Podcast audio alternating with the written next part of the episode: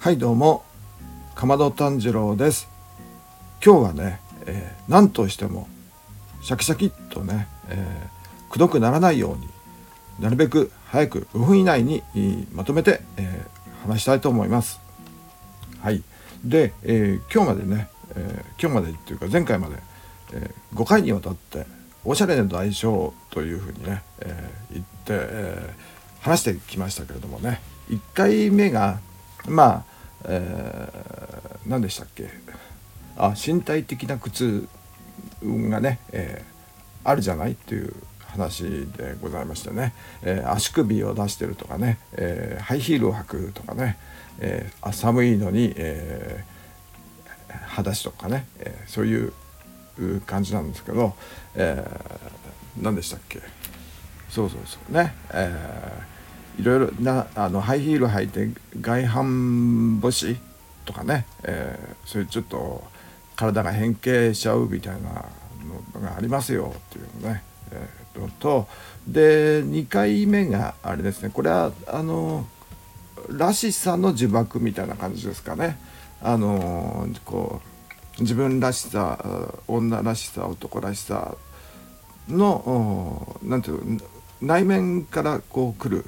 おしゃれの呪縛みたいな感じ。前にね、えー、ダサいの呪縛みたいなのがありましたけどまあその続きみたいな感じなんですけれどもえっ、と最初の、うん、1回目のね、えー、身体の苦痛が、まあ、フィジカルな面に関してなんですけどもね、えー、この2回目は、えー、とメンタルな部分ですかね。この社会的なものから来る、えー、抑圧じゃないですけど何ですかね。うん服装に対してのなんて制約みたいな感じですかね。でまあこれねちょっとあのジェンダー論みたいな感じにもなるんでこれはねまたあの次の機会にあのやってみたいなと思います。ジェンダー論っていうのはまあそういう男女とかね、えー、そっち関係の話ですねあの男と女で、まあ、服装が違うとかね、えー、大体あの男子と女性、えー、女子のねあのトイレのピクトグラムがね女子がねスカート履いてるっていうピクトグラムで、えー、男子はえっ、とね、えー、ズボンを履いてるっていう感じのやつだったりしてまあそういうことはまたあの次回くらい 来年になったからぼちぼち勉強したいなと思います。で3回目4回目がね映画の「ザ・トゥルーコスト」からなんですけれどもまああれですね、えー、ファストファッションとかまあまあにそれに限らないんですけども高級ファッションもそうなんですけれどもえー、貧しい国で、えー、作らせるっていうね、えー、アンフェアなトレードをしてると。で人権を無視したような労働をさせているというね。で貧困国に、えーえーしかも低賃金、えー、重労働あ長重労働長時間労働とかねそういうことをさせていると、まあ、生産者に対して、えー、そういうことをさせているということですね。えーまあ、人権にかかることで、まあ、これはあの農業であの素材のね、えー、繊維の素材もそうですし縫製に関してもそうだと。あとまあ多分ねあの何ですか配送とかねそういうことに関してもね、えー、そういうことが行われてるんじゃないかなっていうふうにありますけれども。で34がまあそういうね労働者の人権とか、えー、フェアトレードの話とかですね。あと貧困にまつわる話ですね、えー、で、えー、5回目前回が まあ地球環境問題ですね。あの生物多様性と、えー、温室効果ガス温室効果ガスの話で、えー、やっぱりあの医療とかね、えー、靴の靴のスニーカーとかね、えー、まあ普通のブーツとかでもそうですけども革製品とかもね、えー、そうなんですけどもあのプラ問題とかですね、えー、プラスチックを使っていると。あウレタンとかですね、えー、それがまあ環境によろしくないと。あポリウレタンがあの綿と一緒にね、えー、折られていてそれが、えーとゴミになってね、えー、よくないと。で大量のゴミになっているっていうのと、えー、それでそのゴミをね、えー、ゴミをね外国に輸出するっていうことがね、えー、起こってるっていうことですね。えー、でまあ寄付という名前の押し付けみたいな感じでで、えー、その輸出ゴミをね輸入された国ではちょっと困っているっていう話もありましたけどもこれでちょっとすごくあのいろいろな問題がありすぎちゃったね、うん、この環境問題に関してはすごくまだまだ多分言い続けると思うしあの何でもね出てくると思います。でまあ温室効果ガスの話から言っちゃうとねやっぱりこう環境問題の話はね、えー、まあファッションに限らなくてね、えー、と食べ物の話でねあの牧畜が、えー、良くないという感じでね、えー、牛のゲップとか排泄物とかが良くないっていう話で、まあ、牛肉とかもそうなんですけどもあのー、ウールとかね、えー、そっちの、えー、と羊もね結局牧畜に含まれるわけなんで、えー、その辺でもやっぱりこのファッションには関わってきますしえー、っとカシミヤヤギってね、えー、高級ニットで使われてますけれどもあれもね、えー、っと中国のね、えーもえー、内モンゴルですかね。あの辺とかねあとねモンゴル共和国とかの辺でねすごくいっぱい、えー、飼ってましてね。やっぱり同じようにこのねえー、っと二酸化炭素を出してるわけですし、えー、草をねすごくめちゃくちゃ食べるらしいんですよ。そうするとねあのー草がなくなってねあの砂漠化していくみたいなんですよね。でそれもやっぱりこの何て言うかねすごく環境には良くないっていう感じで。でまあカシミヤっていうとねなんか高級なイメージでねあのまあ肌触りがいいという感じであの売られてますけどもすごくねあの偽物が多いというかね、えー、なんかアクリルと混ぜてあったり他のウールと混ぜてあったりとかあ、ね、そういうことが多いらしいですよね。えー、でまあもう一つね、えーまあ、動物関連でいうと今度毛皮の問題になりますけれどもあのなんですかまあミンクね、え、高級コートでミンクがね使われて、えー、まあ養殖みたいな感じでねあのどこでしたっけデンマークだったかな、ね、いっぱい作って、えー、たりしますけどもなんかえー、っと新型コロナウイルスで去年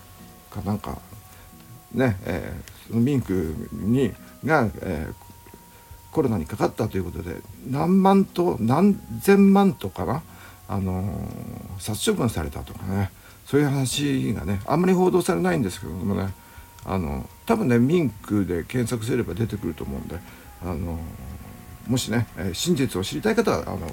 ご自分で調べてみてください。すごいかわいそうな話ですよね。あの婦人用コートになんかミンク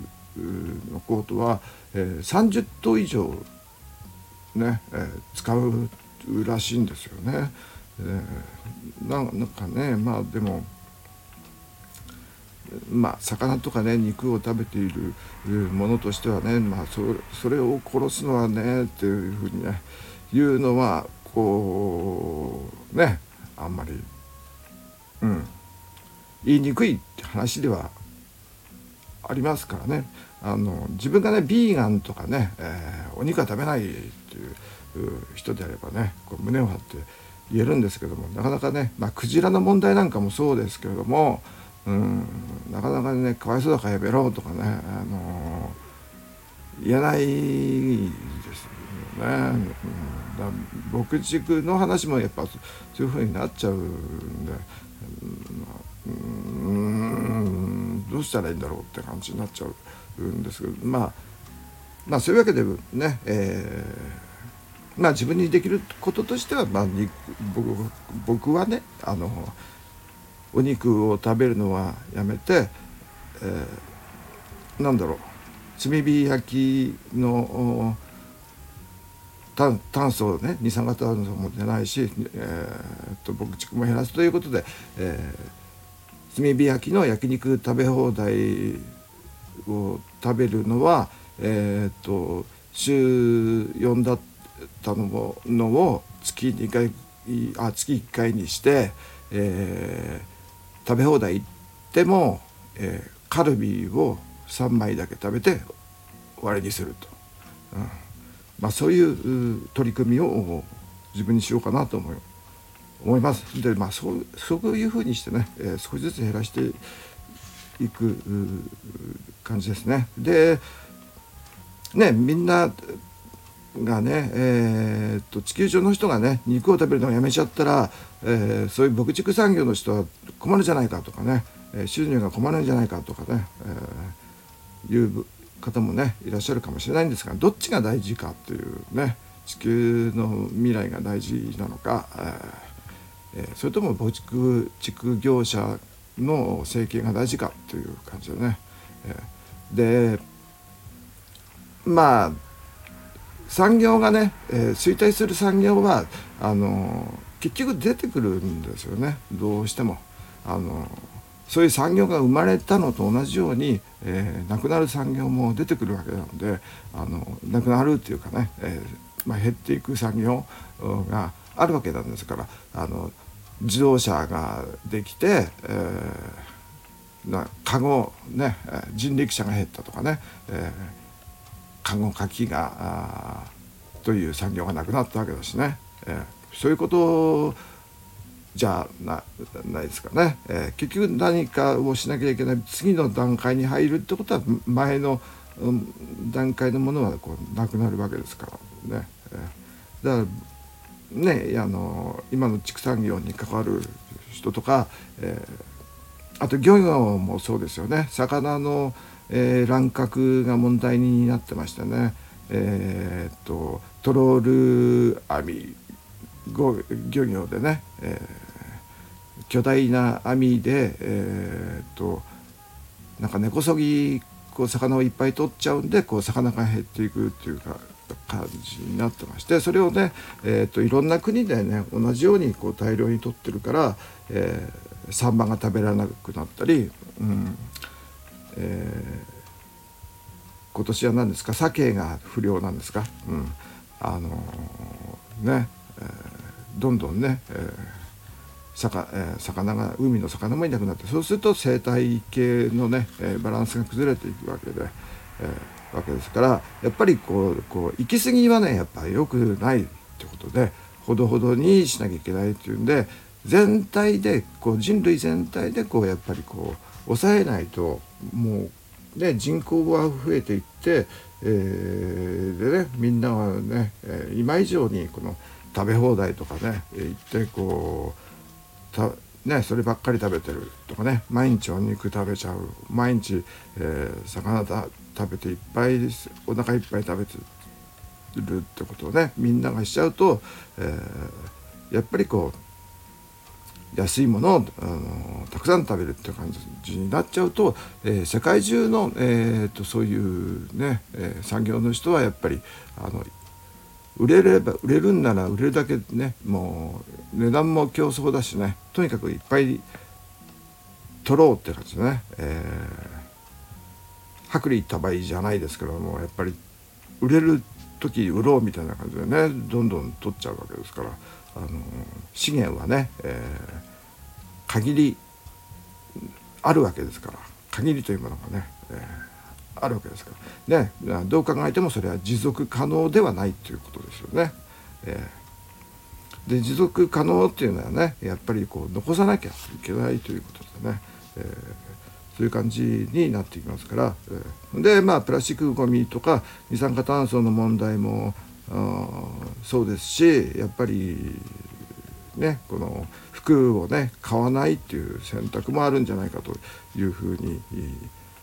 思いますしね。あのもう溢れてますから古着で十分じゃないかっていう感じがしますよね。うん。じゃないと、うん、何ですかうんと今問題になってるのは海の話だとあれですよね。まあツバルがね沈みかけてるとか、えー、ツバルという島があるんですけども小さいね、えー、海抜、えー、数メートルっていうねあの低いところであの水面がね上昇してきて、えーね、沈みかけてるっていうところもありますし、えーと、グリーンランドはね、えー、前言ったように えと雨の降らないところでも雨が降るようになったりとかしてね、えー、氷が溶けてると。それからえー、赤道直下のねケニアのねアフリカのケニアの、え、キリマンジャロっていうね、あの高い山があるんですけども、まあ、コーヒーの産地で有名だったりとかするんですけれどもその頂上がね雪が溶けてきてるっていうのはもう10年くらい前からね、えー、始まっていますし、えー、インドネシアのねジャカルタですかもうねもう水面がね上昇してきて危ないっていうのがインドネシアですね。あとね、えーと、アフリカのね、えー、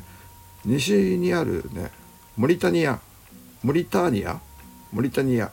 ていう国があるんですよ。ここもねもう海岸がねもう水面でもう水が入ってきちゃってる、えー、っていうかね、えー、そんな感じ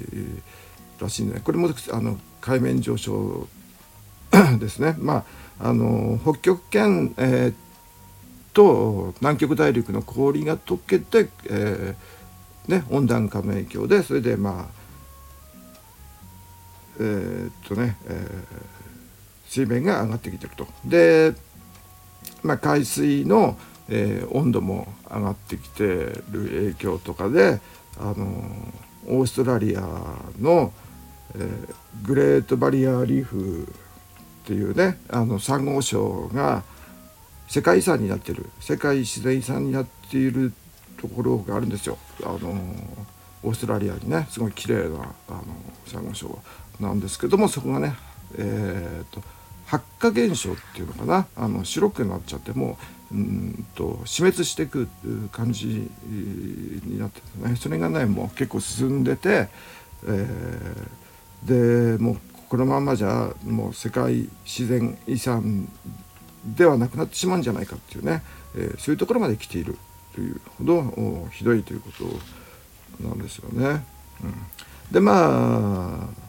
まあいろいろありますけどもねあの南極のペンギンがね大変だっていうこととかあとは北極の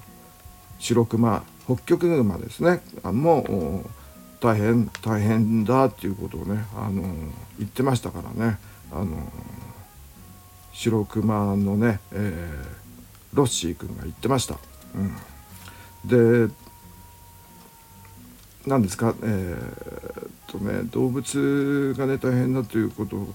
と,、えー、っと自然のこととね、えー、そういうことがねいろんなニュースがこう入ってきてるわけなので、えー、どうしたらいいのかっていうことをね、えー、よく考えますけども、うん、ただねあのやっぱりね新しい素材素材というのがね、え、やっぱり人間はね考えているわけで、え、今ねあの期待されているのがね、えー、キノコレザーっていうのがねなんか出てるらしいんですよね。なんななんだっけかな、えー、なんか商標名があるんですよね、えー、キノコで、えー、マッシュルームレザーですね、えー、キノコの繊維を使ったレザーなのかな。うん。ちょっとねあのそのものを見たことないんで分かんないんですけどもそういう記事がありました。あとねスパイバーっていうね、あのー、会社があるんですよ。東北ね山形の鶴岡市にあるんですけどもこれねスパイバーっていう通りこの、うん、スパイダーっていうね雲ねスパイダーマンのスパイダースパイダーあね、えそれとファイバーを合わせたっていうね、えー、会社社名だそうでそれでスパイバーというらしいんですけどもうんとね最初ねその蜘蛛の糸を何ですか？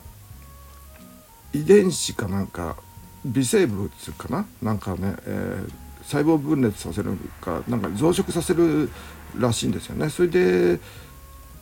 まあ人工的にねそれで、えー、まあ雲の糸をこう再生させていくみたいな感じで新しい繊維を作ると。で雲の糸っていうのはなんかすごくねあの頑丈らしくてスパイダーマンでもねあのビル登ったりとかするじゃないですか。あんな感じでねあの丈夫なね、えー、糸になるらしいんですけども。でそういう研究をしていてえー、っとね合成タンパク質合成タンパク質っていうかね、えー、なんかブリュワード、えー、っとプロテインっていうんですかね発酵させた、えー、タンパク質みたいなものの繊維を今ね作っててそれを、えー、ゴールドウィンっていうえーと、ノースフェイスブランド名だとノースフェイスの親会社のねゴールドウィンが出資したのかなそれで、えー、製品作ったんですよねスパイバーっていうとこね。でこれはまあまだねあの試作品の段階なんですけどセーターとかスウェットとかをね、えー、作ったんですかね。でまああんまりこう市場に回ってないような感じなんですけど記事だけしか見てないんでね、えー、よくわかんないんですけど、うん、そういうね、えー、のが、えー、期待されているということですね今後まだ開発の途中ですかね。えーと、今ねそのスパイバーはあのタイの方に工場を作って大量生産の準備はしているみたいな段階ですかね。そえー、でまあそれであの大量生産できればあのなんていうのうんと循環型ですかね、えー、生産がね、えー、環境にこうなんていう悪影響を与えない、えー、新しい、えー、繊維が作れるということで、えー、期待されてますけどね、え、まあこれが、えー、まあ要するに生分解する、えー、繊維ということでね、えー、プラスチックではなくないし、えーと、綿のように、えーと、農作物でもないしね、えー、まあ期待されてますよね。それからえっ、と前に話した、えーと、と8000キックス。8000キックスっていうね、えー、スニーカー会社がね、えーと、ソールをね、えー、藻類藻類ってあの海藻のね藻藻類ですね。で、えー、スニーカーのソールを作っててでアッパーとかねえっ、ー、とインソールはヘンプを使ってるっていうね環境に優しい、えー、ヘンプは水が少なくてもできる、えー、朝の一種ですけどね。それで、えー、よく育つっていうか、うん、でソールがね、えー、そういう海藻でできてるってことはね、えー、あのー、ゴミにならないってことですかね。これはあれですかね、えー、使った後はその海藻部分は切ってまあ味噌汁とかにできるってことかな。うん。まあ、そういう感じですかね。えっ、ー、とこれねちょっとよくわかんないんであの一回買ってね、えー、私は味噌汁に入れてみようかなと思いますけども、えー、8000キ、えー、8000キックス。はい。ちょっとあのお金貯めて買おうかな。はい。でね私考えたんですけどこういうね食べられる素材って結構繊維性のものでねいいんじゃないかなと思ってねあのスルメ。イカのね、えー、スルメってあるじゃないですか。あれでねあのー、洋服作ったらね結構いいんじゃないかなと思うんでね。これね今度あのー、知り合いのデザイナーにね、え、ちょっとアドバイスでしようかなと。スルメでどパンツとか作ったらどうかなとかね、え言おうかなと思うんですけどね。あの再利用できるというかねあの着た後まあ捨てるよりはね食べられるっていう感じでね。ねいいんじゃないかと思うんですけど。あのパンツだまあ靴下とかにしちゃうとスルメで靴下作ったらねそれを食べる気はあんましないですけどね、えまあそれはいいんですけど。まあとにかくね、あの私たちにね、えー、できることっていうか私にできることうん、自分にできることでまあそういう環境にね優しいというかあの二酸化炭素脱炭素っていうことをねしたいなと思って前にも言いましたけどやっぱりねあの二酸化炭素を出さないっていうことはあの息を吸っても吐かないっていうことですかね。息を吸ってもはかない、ねえー、難しいですけどね、えー、なかなかね、まあ、なるべくはかないと、うん、死にますね、えー、なので、えーまあ、せめてねため息をつかないという感じで、えー、ため息がねあのー、なんか二酸化炭素の濃度が高いらしいんで、えー、ため息をつけるのあつくのをやめると。いうね。あとね嘘をつかないっていうことですね。嘘はねあのなんかメタンガスがね結構あるらしいんでね。この嘘はやめる。ね。で、えー、炭素の塊？炭素の単結晶であるダイヤモンド。これねあのダイヤモンドを捨てない。ね、えー、なるべく捨てないでこう再再利用するという感じで、えー、ダイヤモンドの再利用はね何にしようかなとかって思うんですけどなんかね、えー、捨てないで何どうすかね。メルカリにでも出しますかね。うん。あとね、えー、服は買わないってさっき言ったね。あの買うなら古着で、えー、ということで。あとね洗濯をね、え、なるべくしないような着方をすると。うん。前にも話しましたけどもあのナイロンとかね、えー、だろうポリウレタンが入った、えー、衣服というのは洗濯するたびにこの、えー、ナノプラスチックがね、えー、出ちちゃいますよっていうことで、えー、なので、えー、なるべくこう洗濯がものが出ないように家の中では裸でいると。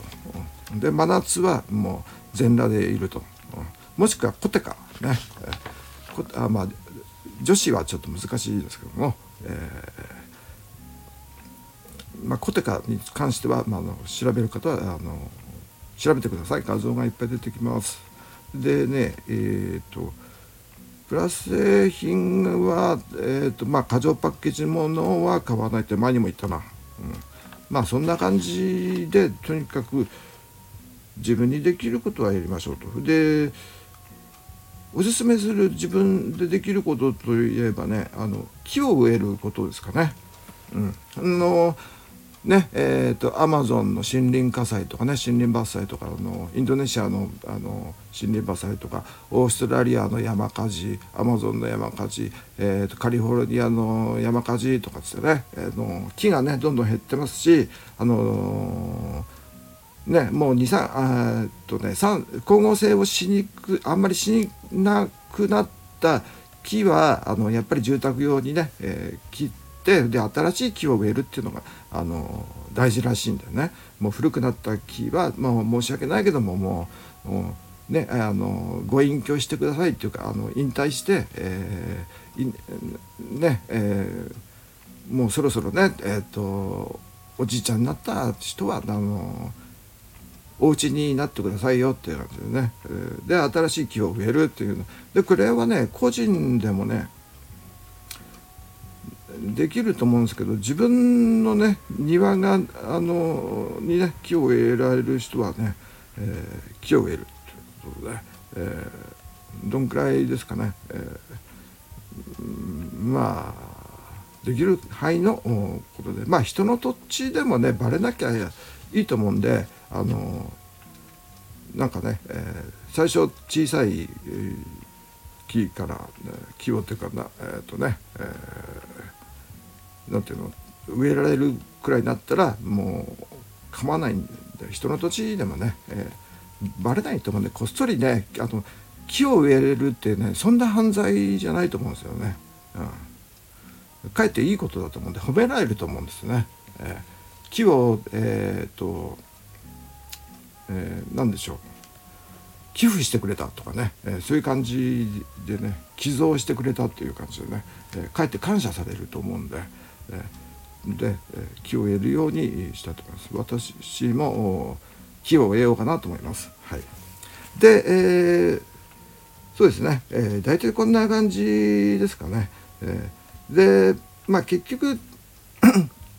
あれですね、えー、1回目2回目以外はねほぼ、えー、SDGs 関係ですかねあとはね、えー、地球環境、えー、ね、今後の社会はやっぱりそういうことをね考えていかなければあのならないと思いますねコロナがね落ち着いても、え、ファッション業界もそういうところが生き残っていくんじゃないかなと思います。でまあそういう方向に行かわないあのアパレル業界の会社はね終わると思うので、えー、ね、そういうことを、まあ、透明性をね、えー、はっきりさせないような、えー、会社には私もね、え大株主として、えのちゃんとね言うこと言うべきことはあの言おうかなと思いますけどもね。えーまあどこの株とは言いませんけれどもね、えー、まあ言うことは言いたい言いたいなと思います。で、えー、今回をもちまして今年のね、えー、放送放送っていうのかな。このねスタンド FM で、えー、話すのはまあ今年最後ということで。ありますから今年をまとめてというかね、まあ、この放送を始めてよ、えー、かったなと思うのはねこう結構自分がなんか割とこうフリーで喋ってくる時にね、あのー、自分の欠点が分かってくるというかね、えーと、じゃ曖昧な部分が分かってくるというかね、えー、語彙の足りなさが分かるというか、えーとね、こう思い出せないことがなとかね、うん、そうするのが、そうするとねこう後から聞いてあのそこもうちょっとこう勉強しなきゃダメだなとかね、えー、うんとそこ弱点だなとかね、えー、そっちの方向がね弱い、うん、そういうことをね、えー、考えられるなということでね、え、こう自分と向き合うことができるってすごい良かったなと思うし、え、まあね、えー、自分が調べてきたね記録にもなったなとは思いますし、まあ、聞いてくれる方もね、あの毎回ねあのゼロ ゼロ人っていうことはないようなのでね聞いてくれた方もね、えー、いらっしゃったのですごく良かったなというふうに思います。それでまあ来年に関してなんですけどもえっ、となんかね、えー、来年はまた、えー、歴史とファッションの歴史とかですねちょっと社会学的な要素をもうちょっと含めて考えて、えー、調べたりね勉強したりとかしてみたいと思いますしえー、っとどなたかねえー、っとファッション好きの方とねあのコラボみたいなことができたらいいかなというふうに、え、思いますからね。まあとにかく、えー、最後まで聞いてくれてあれありがとうございました。で今年ね、えー何回か30回くらい、えー、話したと思いますがいつもね長い話なんですけども、えー、お付き合いしてくださいまして本当にありがとうございました、え、今日はそれではこれで終わりにしたいと思います。それでは良いお年を。さようなら。